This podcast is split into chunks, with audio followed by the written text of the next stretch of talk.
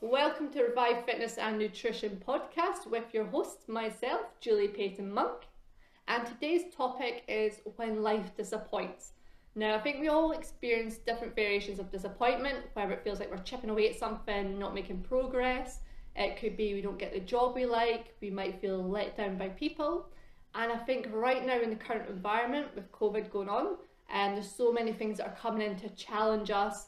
And you can hear people saying that life's not fair, or you might even be saying that yourself.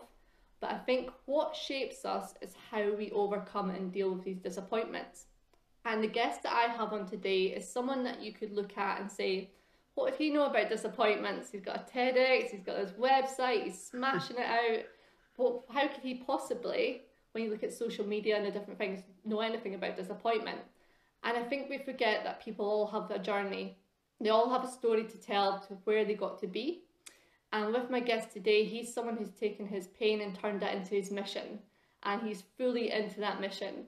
And I came across Dale Sidebottom through social media. I can't remember exactly what point it was, but what grabbed me was his energy, his passion to bring fun back into life and into fitness, and just leaning into that. So like when COVID hit, what did Dale do? He set up a one-day summit, getting loads of people from different industry, all about healthy mindsets, and he gathered people together to help others. And that's where I think it's a really good example of someone who can lean into pain and use that to help others. So welcome, Dale. Oh, Julie, that was, I'm sitting here, that's one of the nicest introductions I've ever had. Thank you very much. That was brilliant. Oh, I'm glad I did you justice. You did. You definitely did. I really enjoyed that. If you want to keep talking about me and glowing me up, my head's growing as you're talking. So, I'm very excited to be here, Julie. So thank you for having me on the show. And thank you for joining me. And I must say, we're doing this across time zones. So Dale, you're based in Australia and Victoria, is that right? Yeah, in Melbourne. So I live, it's near the Mornington Peninsula. So it's about 45 minutes from Melbourne, near the beach on the cove and things like that. So middle of winter, it's quite cold. And yeah, opposite to you over in sunny Scotland. Yeah, you're taking the mick there. I've got a sunlight on so you can actually see me because it's, I've named it with my 7 a.m. class this morning. I said, we're calling it rainy season now because it's hot, but it's raining all the time. Rainy. So we've named it rainy season. I think I went to, I lived in London for 3 years and I went to, in the middle of summer, I went to Rockness, which is in the Loch Ness. And I've never been so cold in the middle of summer. I had so many, I'm like, isn't this supposed to be warm? And it was freezing. So, yeah, I know. I wasn't trying to be a little bit of a smart ass, but I guess you understand my joke. Yeah, totally get it. And for people who maybe haven't caught up with you on social media, don't know, haven't engaged with you before, like I say, I've not personally connected with you, but it's my views from what I've seen.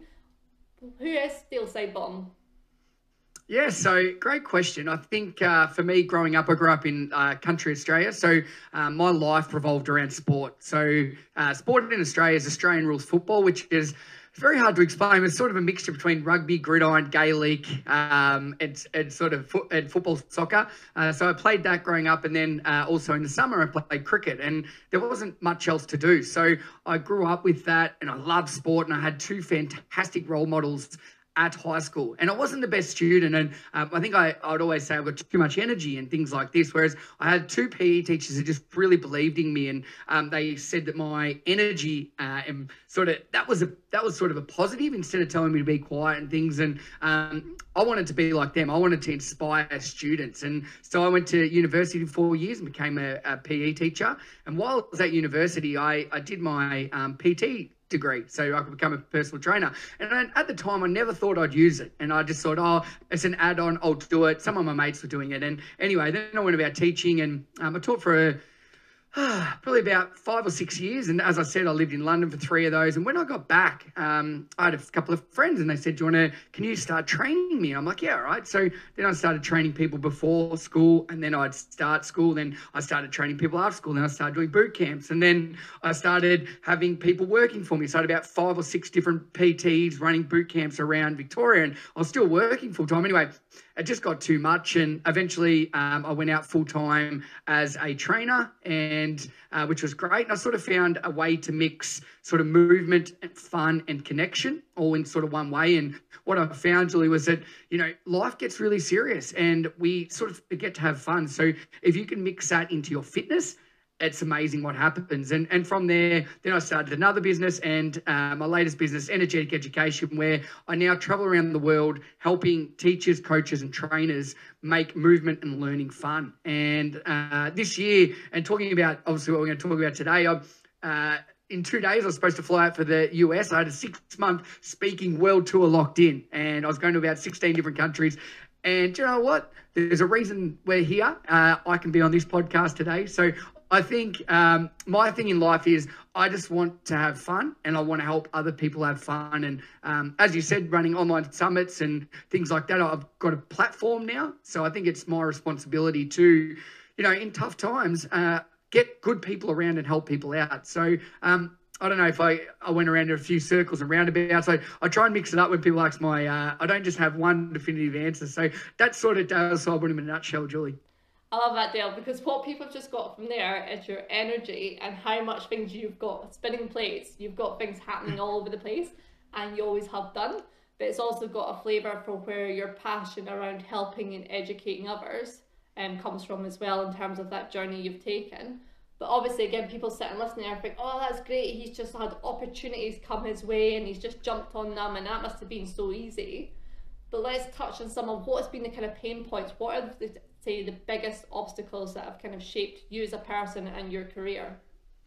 Yeah, well, I think the biggest obstacle has been myself, that I was always chasing status, and I wanted to be the best, and I wanted lots of money, and I was sort of chasing happiness. So, Julie, I'd always say, I'll be happy when. So I'll release an app, and I'm like, I'm not happy. So I release another 30. I'll be happy when I start a business. I'd start that business. Happy when I buy a car, when I buy a house. And I was just always going, and I would be working 16, 17-hour days every day. I'd sleep for about 4 hours, and I'd just keep going. And I eventually burnt out, hit rock bottom. At 30, I had nowhere to live, and I was divorced. And the reason was I was selfish, and I just had my vision on life was just all wrong. What I thought would make me happy just didn't. So in the last 5 years, I've sort of rebuilt my life and figured out what is important. And it's not status, it's not items.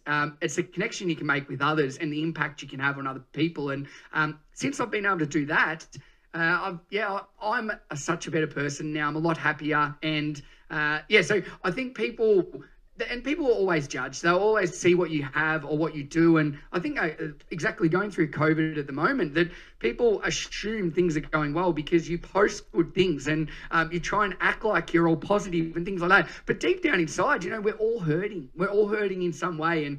And so, yeah, don't always believe the highlight reel that might be a social media account or a podcast where you're up and about for that hour, because, yeah, deep down we're all struggling. But I have been through those struggles, and the thing is that I worked really hard on myself. I saw a psychologist for 4 months, and I did some soul searching and figured out that everything I thought I was doing right was wrong. And I basically started again and kept the good things in my life and got rid of the bad. And I can say as a 35-year-old now, I'm a really good person, Julie. Whereas I wasn't before, but now I'm a great person, I feel.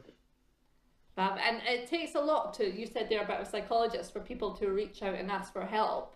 And especially being a male, it's a very taboo going and asking for help. For your experience, to other people who are maybe listening and are thinking about asking for help, what would you say to them?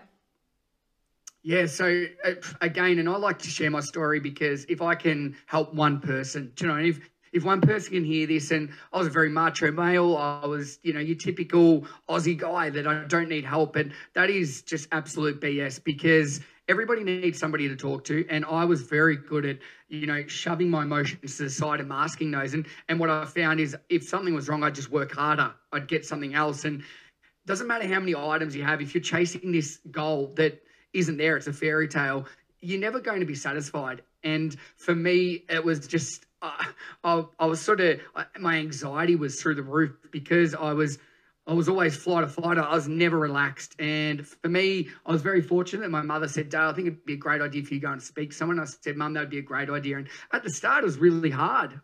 I sort of didn't want to be there. But when I really committed, and the thing is, previously in my life, when things weren't going well, I'd go and speak to someone once or twice, and I thought I was fixed. But I never, it was like a Band-Aid, Julie. I was just putting this Band-Aid on, whoop, off we go again, that Band-Aid would come off. So once I got into it, it was very hard. And I remember it wasn't comfortable. And there were times where I just didn't feel good and I'd cry, but I needed to let all that out. And the journey, they say, is it's like crossing a river. At the start, it's shallow and it's okay, but you've got to go through that deep swell before you get to the other side. So if people are listening, particularly males or females or anybody that speaking to somebody, it doesn't always have to be a psychologist. It could be a mentor, it could be a friend, but just the power of talking to somebody and having them not judge you. And I think that's one thing that I've learned, particularly from doing a podcast, that a lot of time just listening is the greatest skill we can have. You know, that empathetic listening where you don't have to give advice. And I would be one that would always give advice, but now just listening, that's probably one thing that I took away from, you know, the 14 sessions that I went to see the psychologist. And as I said, it completely changed me. But if people are listening, you've got to want to change yourself. Getting forced to go to somebody, like I did at the start, but then I realized it was a good idea. It won't always work. You need to be the one that wants to action that change. Definitely. And I think it's like anything in life, because obviously we're both in the fitness industry. You've got to, people come and say, oh, I want to do this, I want to do that. But quite quickly, we'll recognize when somebody's not quite ready for the change. They're like saying all the right words, but actually it's an action you do off the back of it that's going to make the real change. And I think it's also recognizing your pain point, which you obviously recognize that point of pain, which was your mum saying to you. But for some people, for you, obviously work was your release. That's what you used for the pain. For other people, that might be drugs, it might be alcohol. It's whatever you're using, just recognizing, going, actually, maybe the things I'm doing are having a negative impact. Why am I doing these things? It might even be comfort eating. And it's maybe just taking that bit of reflection to say, okay, I'm in pain right now. What is it I'm using to kind of self-comfort, and what's the impact of that on my life and those around us as well? Do you think that's fair to say, Dave? Yes, so true, Julie. And I look back now and my work was a way of masking my life, you know, that I thought my actions, and, you know, I was quite a narcissist sometimes, you know, I'd put people down and things, but it was, I'd say it's okay in myself because, you know, I was successful and I was working hard, and that was just a byproduct. I was allowed to do that. And I look back now and I'm very ashamed of that. And I've mended those friendships, and I'm such a better person now, particularly in tough times like this. I go out of my way now because I know the importance of what friendship is, and also love, you know, telling people you love them. It's something that we don't do enough. So I try not work as hard now, but in a other way, I'm sort of really glad that I did do that, because I've now set myself up where I can have a really big impact on other people. So my work, as much as it was an issue, it's also been a positive, because now I've got a platform where my voice is heard, and I can use that in a positive way to help other people. So I suppose it's a double-edged sword, whereas if it was alcohol or drugs or something, it may not have been so positive, if that sort of makes sense, Julie. Yeah, it's something where you've been able to kind of use what you learned and built up over the years to help you where you are now, opposed to something derailing you and taking you off track. Correct. Yeah, exactly right. So what would you say systems, tools that you use then? Because obviously you've learned quite a lot to become the person that you are and to have the life that you now lead. But what would you say are the things that you use every day to help keep you on track? Because you spoke there about a Band-Aid and just putting things on and trying to do that quick fix. But like anything, it's the consistency of applying that. So what would you share that's been of use to you with the listeners? Yeah, very good. So I've even got one close by, because I did a webinar the other day, but I call this the PEG approach. So every day you need to have some form of play, some form of exercise, some form of gratitude, and some form of giving. And for me, I started out, and the first thing I did, and I should have done this for a long time, but as a teacher, when I was going through all this, I'd stop playing with the kids. I'd stop playing games, and I call it play-based mindfulness, because when you are in flow and you're playing a game, and it could be any game, as silly as you want, heads down, thumbs up, paper, scissors, rock, heads or tails, you name it, Julian, you're not thinking about anything else. And when my life was in turmoil, that 10 minutes of just being present was I couldn't get that anywhere else. So I would find that that was non-negotiable. I played, and then I found a way to mix play and exercise together, and that's essentially what I do now. So for me, people, when they come to my sessions or my boot camps or my workshops or seminars, whatever I'm doing, I try and incorporate play and movement together, because then you are present, you're connecting, but you're also getting the benefits of moving your body. So they're the first two. And once I started doing those every day, and I'll do this in the morning. I've got a morning routine, and I'll talk about it in the middle. Gratitude. So instead of, you know, focusing on the negatives, and I think that's more important than ever now, that I practice that in the morning and the evening. And I used to journal about it, but then I created an app, and I create an app when there's something I like doing quite a lot. So it's called Sugar Life, and it's free on iTunes, Android. Check it out. What it is essentially, in the morning, you wake up and you answer three questions. What am I excited about today? So the first thing you're thinking about, instead of checking your emails, social media, and being flustered, is you're identifying the positives. The second question is, what might be a challenge for the day? And I think that's important, because then you can figure out how you're going to overcome this. The last question, and this is probably my favorite, is how can I make somebody's day better with some form of kindness or giving? All right. And that could be as simple as doing something nice to somebody, ringing a friend up and just checking in. And I make it so I do that in the morning. I write that down, and they're my goals for the day. Then I go about the day and I do whatever. And to finish off, there's three simple questions before I go to bed. What are three things that I'm grateful for, or the biggest win? So again, instead of focusing on the negatives like we do, we focus on the positives, or the one big win. Second question is, what form of play did I do, and how did it make me feel? Because each day, if you're not thinking about it, life's busy. We forget about it. I don't have time for that, but you need to make time. And I say to adults, set time for a play date. You know, look at kids every day. They're having play dates. And the reason for that is they're happy, because when they're playing, they're present, they're in the moment. So do that every day. And the last one is, what did you learn for the day? Because every day is an opportunity to grow. So that's mine. I use that app. I meditate. And I'll be honest here, I've fallen off the wagon a little bit with that, but I just started again last week. And people think meditation, you need to sit zen-like for 20 minutes. My personality is crazy, Julie, and people are probably listening going, I can't understand him. Slow down. I do a 5-minute meditation, and it's just breathing. And I might do that in the morning. I might do it before I go to bed. And yeah, as I said, with exercise and play as well. And for me, just trying to have fun each day. I think that's something. But the hardest thing is when you're not going well, or things seem pretty steep, and like you're in COVID, we're in lockdown, it is hard to find that fun. But that's where having a daily routine that you need to tick off. And like I say, when you grab the peg, at the end of the day, can you peg yourself? Have you played, exercised? Have you given some form of gratitude and giving for the day? And I know that a lot of the schools and workplaces I've done sessions with over obviously Zoom and things, that has been really beneficial, because it's very simple to look at that peg and say, have I done the four for the day? So for me, that's probably been, that acronym has been really powerful, and it worked for me. Now I'm helping others with that as well. And I think what I love about that is the play element, because even when the gyms were open, gyms have become such serious places. And I started getting into like calisthenics and doing frog stands and all sorts of things and wall walks. And people, even other PTs, would be looking at me going, what are you doing? Like, that looks weird, because like, it's different, totally different. And when you fall over and face plant and stuff, like, oh my god, you're all right, I'm like, yeah, I'm fine, it's cool.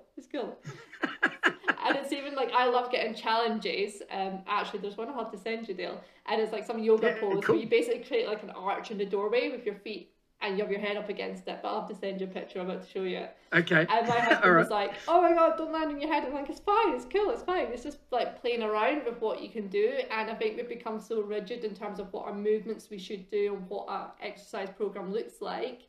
And even when I said to my mum I'd been out training in the park, she's like, what? You do that, other people watching you and seeing what you're doing, do they not think you're crazy? And I'm like, why would I care?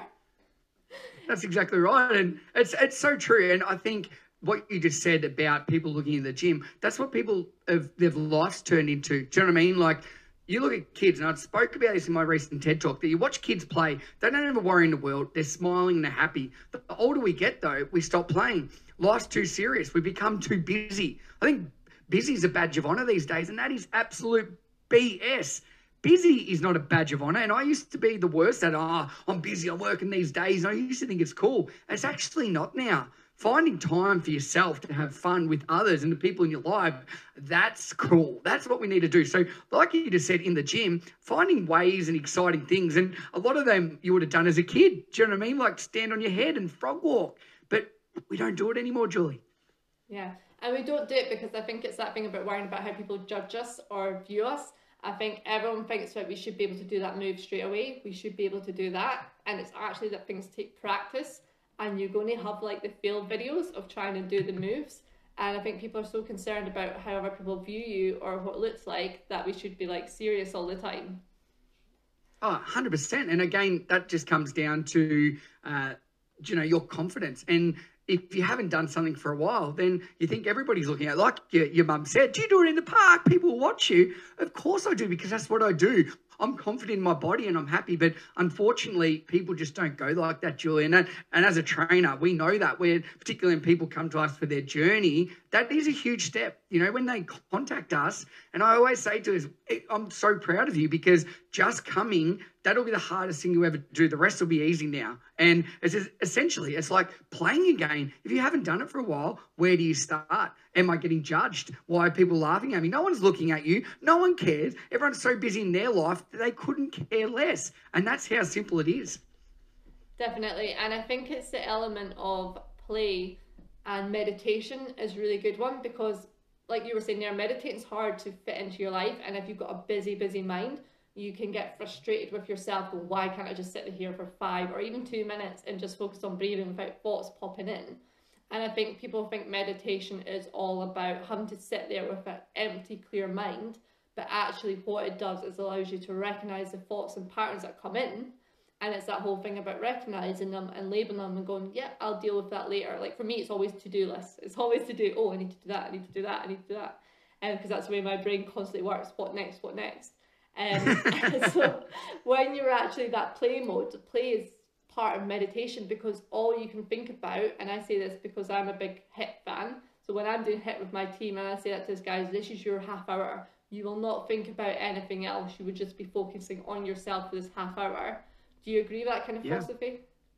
Oh, 100%. Reading a book, that's mindfulness, do you know what I mean? If that's going to the gym, if that's going for your run, meditation, like you just said, a lot of people, and I used to say, I'm not very good at it. There's no such thing as being good at it. It's one of those things that you're sitting there, you're trying, thoughts coming into your head, that's fine. But it's actually taking that time for yourself. And I think I just love exercise, and that's why we connect so well, because I feel you get the benefits of moving your body, but also you get the benefits of being present. Because if you're not concentrating, if you're thinking of something else, you'll be doing something wrong, you might hurt yourself. And a lot of the time, you don't have time to think of anything else because you're working so hard. So that is why it's amazing. And yeah, I couldn't agree more. That is so true. And in terms of your relaxation time, because then you did say that you struggle to relax, and obviously meditation, like say, when you're busy, it's often the first thing to slip. So how does Dale actually relax and take some time out for himself? That's a really good question. And one of the things, I suppose, I've really tried to slow down the amount I work. So at the moment, I've only got it. And as I said, I'm quite fortunate that I've set things up pretty well, that I've got a lot of online sort of resources and things like that. So I'm only doing face-to-face training 2 days a week now. And I do a lot of sessions on those days, so I can see most of my clients. But the other days, non-negotiable, I get up very early and I put my weight vest on. I look like a bit of a freak, and I take my dog for a 10K walk. And for me, on that walk, sometimes I'll listen to a podcast. Sometimes I'll listen to an audio book on Audible. Other times I'll just take nothing and I'll just walk and be present. It depends on how I feel. So for me, walking has become my relaxation time, because I can't be distracted then. I don't take any devices. If I do have my phone or anything, I put it on flight mode. And for me, I really treasure that.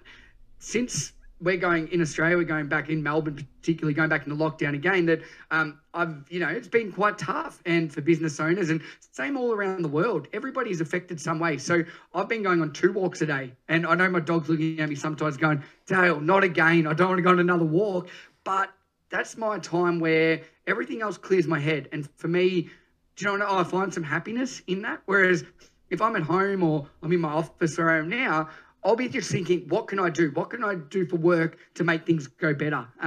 Which is a horrible thing, but with everything going on, the uncertainty, that's just the way it is. So I've found my one thing, and that's walking the dog. So if that's with my wife, I try and do that as well. But I also like going by myself because that's something I do for me, and that's my time. So at the moment, walking for me, I do like playing golf, but that doesn't always make me relax because I'm not very good. So I get quite angry. No, just joking. But walking, Julie, is that's my time. And I really enjoy it.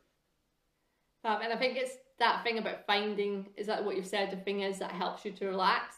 And it's that thing about, I remember someone saying to me, write down top 3 things that are important. And they've said to me, number 1, you. Number 2, you. Number 3, you. And I was like, oh, this is tough. This is tough. Because especially in the role we do, and we always give out to other people, when clients have got things going on in their life, you take that on board. And you worry about people and you're trying to help people all the time. And I'm probably a bit like you, Dale, very bad at putting yourself first. And so you have to kind of lock in some time to yourself. And that doesn't come quickly, working out what recognising what works for you. I know you've said you've been like on a 5-year journey to get there. And I think in the world we live in with Amazon Prime, everyone wants everything now. Everyone wants solutions now. But I think it's about finding out what works for you. Would you say that's fair?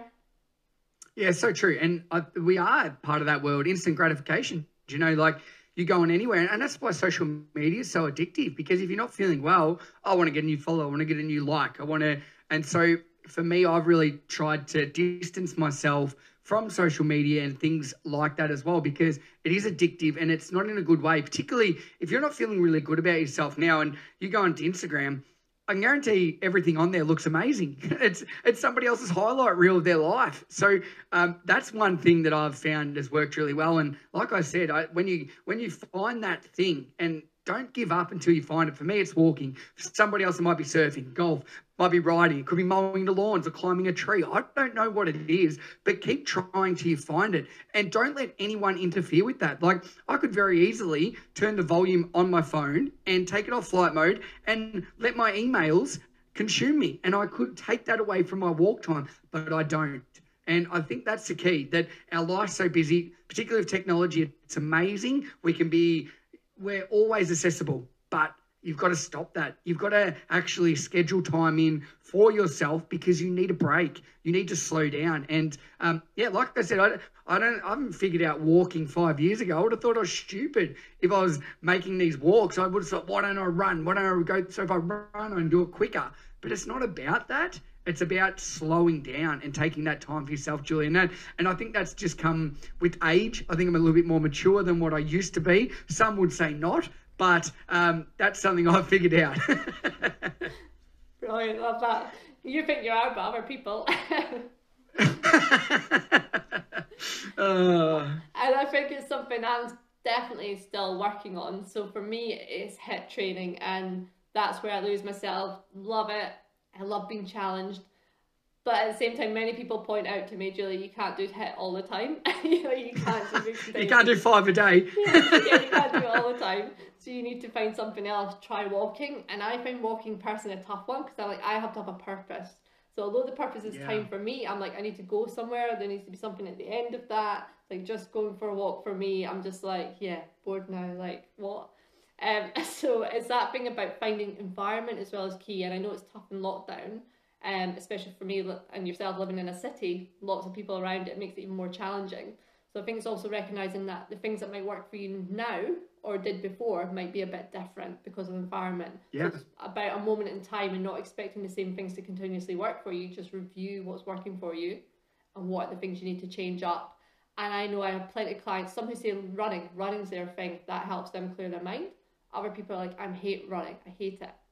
And I would be one of those people that said, I'm not a runner, I hate running. But what I discovered was it was the environment. So I'm actually more a kind of like cross-country, mud, running through the forest, woodland. That is my running that I discovered on an obstacle course. Give me obstacles, give me woodland, happy bye.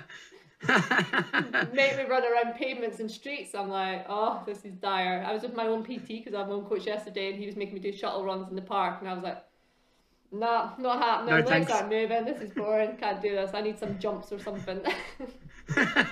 But like you just said, that everybody's got different things, and you know, I think that's the best thing about walking. That a lot of big cities, you know, have like the beach nearby, or they might have a park or something. And I don't like walking around the streets. I live back onto a wetland, and about a 10-minute walk's a beach. So depending on how I'm feeling, we'll go one of those. I don't just walk around the street, and I enjoy that. Do you know what? You sort of get a break from being around people all the time, even though I've never seen so many people riding bikes or running or walking on lockdown, which, by the way, is amazing. But yeah, I used to enjoy those tracks myself because no one was on them, but now they seem to be overswarmed. But I think that's a great thing as well. People with this lockdown and COVID, see, there's always a positive that people have realised they may not be commuting now an hour to work, hour back.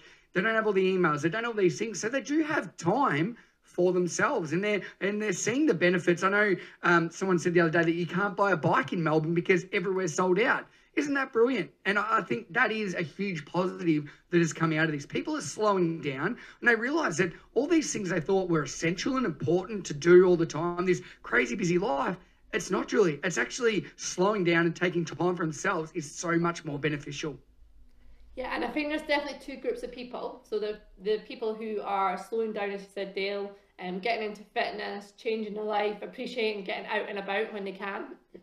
But then I also think there's those people who are maybe not quite adapted yet, and they're maybe lying in and using that commute time to sleep, and that's causing disruptions in terms of going to bed later. Self-soothing with drinking at night is a big thing at the moment, especially in Scotland, yeah. Right? Yeah, so, in Australia too. Yeah.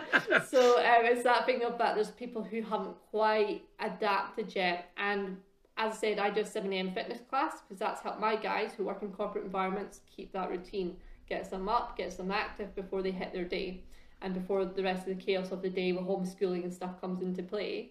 But there are this group of people who actually haven't adapted yet. So what time do you normally get? What does your morning routine look like, Dale? So, for example, tomorrow I get up at 4 a.m, but I only do that 2 days a week. I used to do that every day. So this is where my life was like I was burning out, and I burn out 3 or 4 times, and it's not a good feeling. So on my days where I don't have to go into the city and got my jam-packed days, I try and get up between 5:30 and 6, and that's a little bit of a sleep-in for me. My wife likes to sleep, so I quickly get out of the room, and that's when I go for my walk with the dog. And what I'd say to people that, you don't have to be a morning person. You can be an evening person. People work differently. They sleep different times, and that is fine. But finding a routine, and that's crucial when everything else is out the window. And like you just said, if you're oversleeping, you're binging, you're watching Netflix and Stan, you'll slowly get into this cycle that it gets worse and worse and worse, and it becomes harder to get out of that. That's where, like you just said, even in lockdown, that 7 a.m. class for your clients is crucial because they've already had a win before the day started. And that's what I always say, make your bed, scull some water, go for a walk, do something for you because the rest of the day will take over. And I guarantee you won't always have wins. There will be disappointments, but I think it's about getting wins on the board for yourself before you actually allow yourself to face that disappointment or face the unknown. So that's my biggest advice to anyone. Whatever time you need to get up that works for you, as long as you're getting enough sleep, because that's one thing we can't replace. Sleep is the most important resource we have. So make sure you're getting enough of that. Have a win before your day starts. And then it doesn't matter what happens because you've already won. You've already done something for you. Whereas if you're sleeping in late, you're not giving yourself that. You get about the day, you get home, you're too tired, you're not having any wins, and it just snowballs. So that is the biggest advice I'd do for anyone is set time for you in the morning, get it done, have a win. Absolutely agree. And I think with busy households and with a lot of people now working from home or home-based, like my living room turns into a fitness studio in the morning, then it turns into an office. So it's like constantly moving furniture about and pushing things back. At like 5:30 in the morning, my downstairs neighbours love me. I bet they do. I'm helping them keep in a routine too. Oh, that's great. But yeah, I always say that to people about that morning before the rest of your household wakes up is your time to yourself. So especially if you've got kids and you've got the pressure of other people, so that's your space, that's your breathing space, whatever you choose to do with that. Just think about actually, if I get up for the rest of the household, what is that going to allow me to do, and just have that bit of quiet and breathing space because let's face it, at the moment we've not got a lot of alone time, so it's that opportunity to take that time. And I'm like you, Dale, I get up early, I'm like 5:15 every morning, and people are like, why'd you get up at that time when you class at 7? I was like, because I've got, like you say, your routine. I do like my morning journal, I do my meditation, I have my breakfast in a relaxed way, opposed to wolfing it down and jumping on, or just having a protein shake because I've got no time to eat. So it's that thing about setting up that good routine that actually helps you take on the day, rather than feeling like you're rushing around, always fighting against the pace of the day. Yes, so truly, and like I just said, you've already had wins before you've started. And then when you come to face your clients, you're well awake. Do you know what I mean? Like that you're in a great space. You're not flustered. Whereas, and I'm sure you're the same when face-to-face training comes back and stuff, the same clients that rock up late all the time that like, I'm just like, go to bed earlier, try different things. And you can't tell people what to do. They need to do it for themselves. But some people are just always rushed. They are always going to be like that. But if you can take that time for yourself, like you said, you really set yourself up, and that calm, I feel, flows through the rest of the day. And I think it's about breaking down those challenges, and it's not trying to go full in, right, I'm going to get up at 5 a.m, just moving it back 15 minutes, start by getting up 15 minutes earlier, start by going to bed 15 minutes earlier, and doing it in 15-minute blocks, opposed to trying to go full in. And then what happens is you might succeed for the first couple of days, and then you're like, I'm knackered, I'm done, I need a lie in, or I've not got stuff done, I've got to stay up. So it's that thing about breaking it down and making it manageable, rather than trying to go full steam into things. Yes, and it's exactly the same as like a New Year's resolution that I'm going to do this for the whole year. That's not going to work. Do you know what I mean? Like you just said, the 15-minute breakdown, I say do it for a week. Once you've done a week, do it for 2 weeks, do it for a month, and break it down slowly. Make it achievable. Don't put yourself under all this pressure that you're probably not going to be able to achieve. And then you know, that negative self-talk comes in. Whereas, and that's like saying if you sleep into 8, you're not going to get up, and you're not going to say, right, I'm just going to get up at 5:30 now. It's not going to work. As you said, I love that. Small increments, little wins, praise yourself and keep going.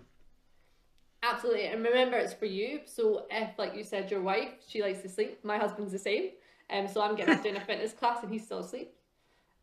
So that's fun. Yeah, exactly. And it's about doing it for you and not be sidetracked by other voices in your head or other people saying, oh, why you want to do that for? Just say, I'm doing this for me.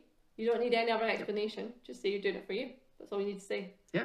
And that's it, game, set, and match. Like, and you don't need to justify yourself. And if somebody, what I find, if somebody's got an issue with it, it's not your issue. It's something deep down that they're struggling with. Do you know what I mean? Like, that it brings down fear in them because you're doing this.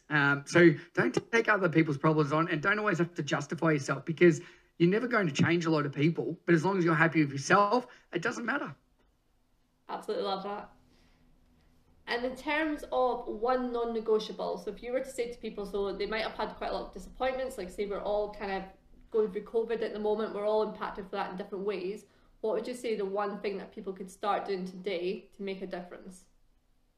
The one thing they can start doing today is, I'm going to break it into two. So you do one thing for yourself, one thing for yourself, because I think this is really important. And I think that's just each night and each morning when you get up, just think about one thing that is going to be great for your day or you're grateful to have, because there are so many things that you are grateful for. And then each night before you go to bed, think about one thing you did really well today. And a lot of time, Julie, we're very hard to praise ourselves. Do you know what I mean? We're very quick, and I've never spoken so badly to myself as I speak. Like, I put myself down crazy. I'd never say that to anybody in a million years. It doesn't matter how much meanness is in me. I speak to myself horribly. So I think start the day with something you're grateful for. Just one thing. You don't need to do 3 or 4, just one. And then before you go to bed, one thing that you did really well today. So that's for you. I do that each day. And then another thing is, each day, just take your time. It could be a text message, an email, a phone call. Just simply send somebody a message about, you know, one thing they're doing well, one thing you appreciate about somebody, something you admire about them, something you're proud of them. And it doesn't even need to be a big thing, but simply doing that, it'll make their day. And I call it the happiness boomerang or the kindness boomerang, because you'll throw that boomerang to them, but it'll come back and you'll get this huge hit of oxytocin, the love drug, and it makes you feel amazing. And the more you do that, it'll have this ripple effect and it'll start affecting other people. And let's be honest, in these times, we need more kindness, not kindness for others, as well as kindness for yourself. So that would be, I know you only asked for one, Julie, but as always, I've over-delivered. I got a little bit excited. There's 2. We're happy with 2. We'll take that. No, okay, I think that's cool. Great. It's a great balance as well, because ultimately we can't give energy to other people until we invest in ourselves. And is that's exactly so both those things. It's that connection to for ourselves, but also to other people, and we vibe off other people as well. Our connection, our energy comes from other people. So true, so true. Well, we're human beings. We need to be around other people, and you cannot give yourself to anybody else unless you truly love yourself. So, and that's one thing I found. I never loved myself, and now I can say I fully do that, and I can share that love and affection with other people, which is a really nice thing to be able to do.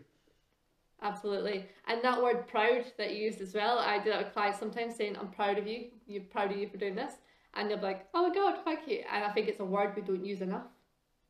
100%, 100%. So I did this thing for 100 days. It was called, I called it the PAL message. So proud, admire, love. So when I used to get up at 4 a.m. every day, I would do my Sugar Life app, I'd meditate, and then I'd pick a friend's name and I'd write them a message. So I'd say, G'day, Julie, please don't you feel like you have to reply to this. There's just a few things I want to say. And I'd write a paragraph of why I was proud of them, a paragraph why I admired them, and then a paragraph of why I loved them. And I'd send it to them. So that would be the first thing that they got in the morning when they woke up. And I had grown men crying. I had people ringing me, go, Dale, what's wrong? Are you all right? And I said, everything's great. It's just that we don't share these things with people. And you don't need to go to that extent. But it's amazing what happens when just send a simple, and if you're listening to this, I love giving people homework, find someone in your phone and just write them a one sentence message saying, Julie, I'm proud of you because, and that's it, nothing. All right. And do that. It's amazing how simple that feels. And we think about it, but we don't do it. Do you know what I mean? We're proud of people. We love people, but we don't say it. So action it, do something about it, and be that positive light. And I think that's a great summary. It's all about action. So you can think about doing all these things for yourself or for other people, but unless you actually take the action, you're not going to move forward. So true. So true. And, you know, thinking's cheap. And if you're one of those gunner people, I'm going to do this, I'm going to do that, actually do something, all right? It's so powerful. And talk's cheap, get it done, do something, I say. Oh, brilliant. I love that. I'm going to remember that one. Thinking's cheap. I love that. I'm going to have that quote everywhere now. Good, I like it. And just thinking about where we've been this year, and I know a lot of people have had a negative, like, oh, it's 2020, it's been an awful year, rah, rah, rah. And it's like, guys, we're only happy for the year, you've still got half to go. What would you say, Dale, is your biggest learning from the start of the year that you want to take into the second half? That my work is not me, and that... I think, as I said before, I was very disappointed, I think, because this world tour I had booked in, I'd put in a year's planning to get it, you know, and you lose it. And everyone will lose something this year. And what I've found is that what your work doesn't define you as a person. So the one thing I've found is that I can actually slow down. I can still be happy with what I do, but I can also take more time to learn more about myself, the people around me, and just slow down. And I think that's one of the biggest things I'll take from this year, that I don't need to be working and pushing and striving as hard as I was. Even like I said, that I'd slow down and I'm a new person and all this, I was still pushing so hard.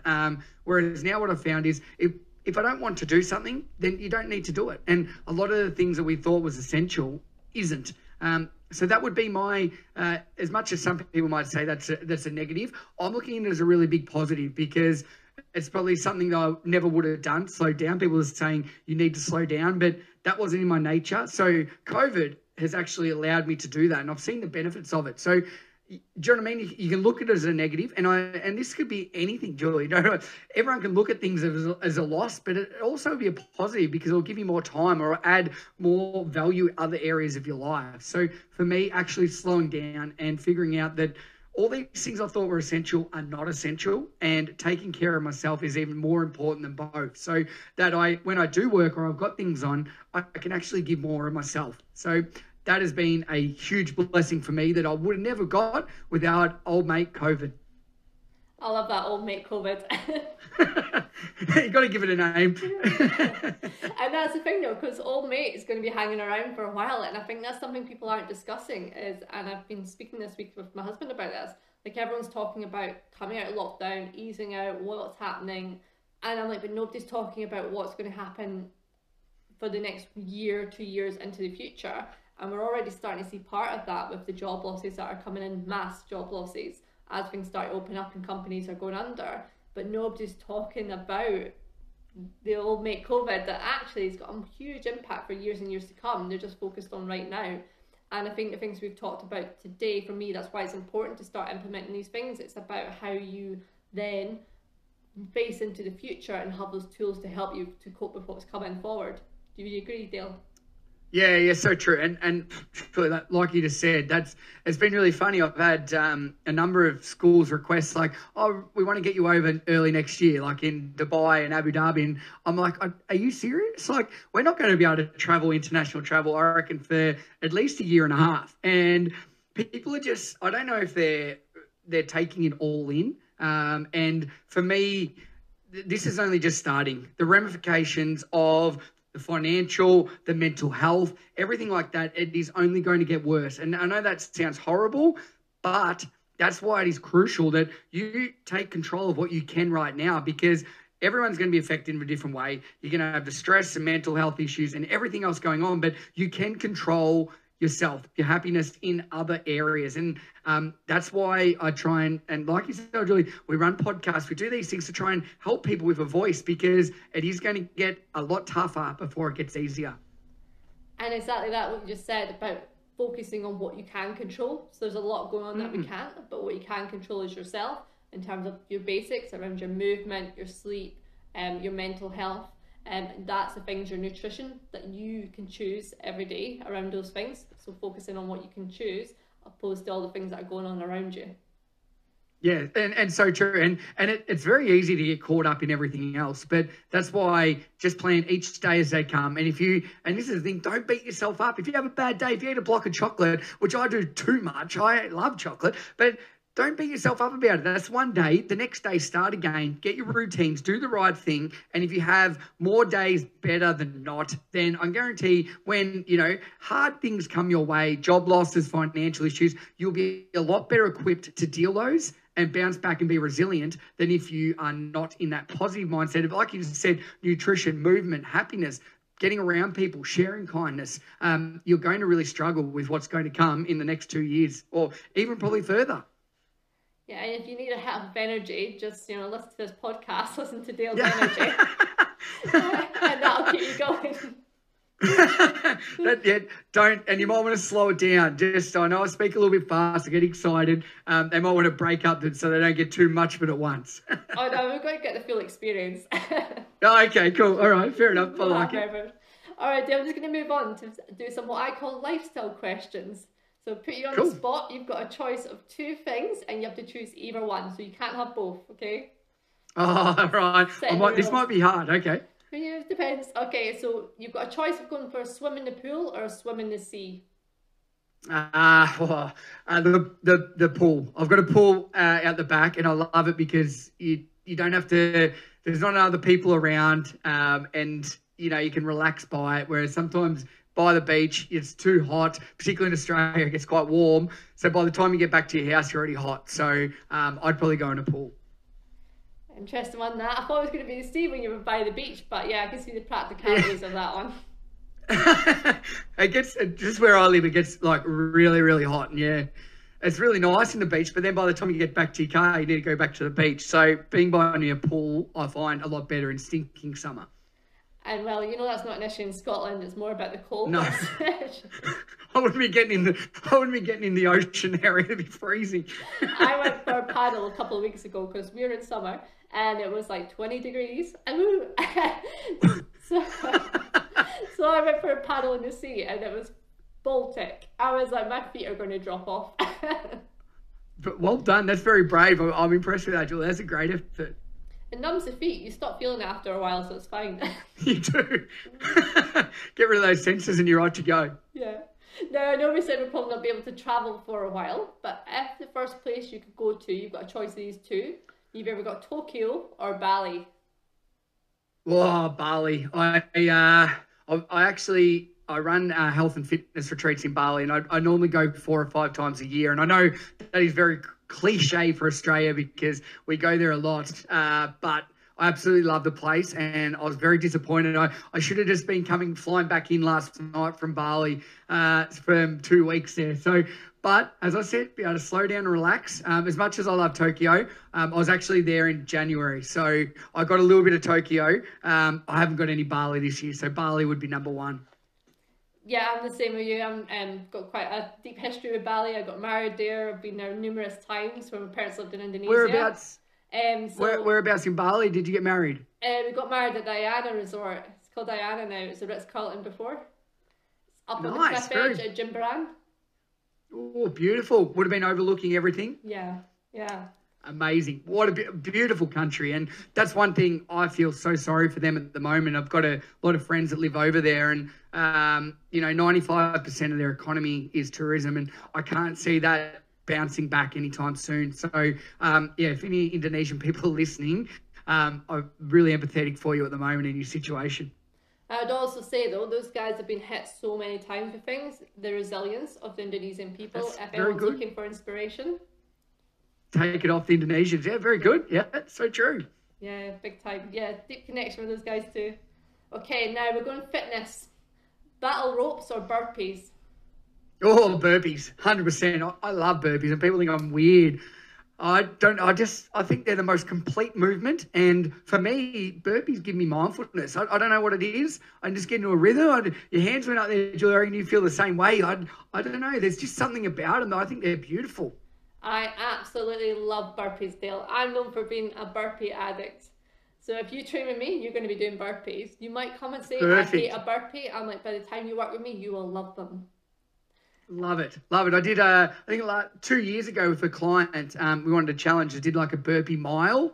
I think it took about an hour and 20 minutes, and we did over 1,000 burpees. And wow, that was tough, but I just enjoyed it. So I look forward to training with you one day, Julian. I want to do burpees. So do I. I love all the variations you can get with burpees. So if you're beginning, you can start walking them out. If you're advanced, you can do split, sprinter ones, tucks, clapping underneath, the whole shebang. So you can just mix it up and do all varieties. So yeah, I love it. Oh, I love it. I love it. You, Julie, you've just lit up the whole interview. You've been great, very smiling. But when you just mentioned burpees and you've just gone red with excitement. I love it. I'm like, right, me and Dale, burpee challenge. I love it. It's on. I'm going to send you a burpee challenge, a 1 minute one. Okay, cool. Next one now. I think we know the answer to this. Aussie rules football or rugby? Aussie rules football. Rugby, I don't mind it. I remember when I come to London, the first day I was working at a prep school and I had to umpire a game of rugby union. I'd never even played it. I didn't understand it. Poor kids are getting trampled on. I'm like, oh. So hands down, AFL every day of the week. And what snacks do you eat when you're at an AFL match? Snacks, meat pies. So yeah. Love meat pies. And the only time I eat them is when I go to the AFL. Yeah, I remember going to the AFL, and where was I? I was in Melbourne, actually. I went to a match. Okay. And, a game. And I couldn't believe how many pies this kid next to me kept going away and munching. I was like, Jesus.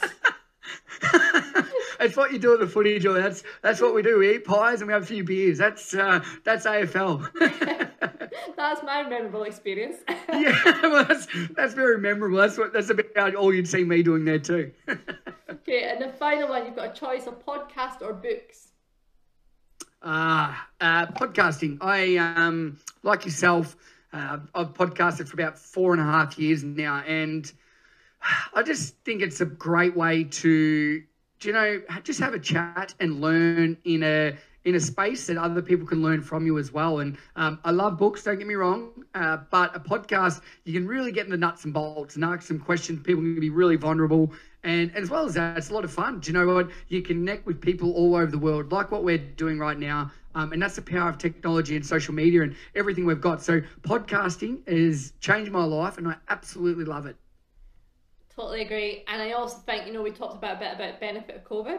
I have connected with so many people over the world during this time. It's been unreal. And I've even got people come to my fitness class who are in Geneva and Finland, who I would never have worked with before, and clients all over the country that just wouldn't have connected with me. So it's just amazing, this opportunity that's come from the technology we've got and the different ways of communicating and connecting with each other.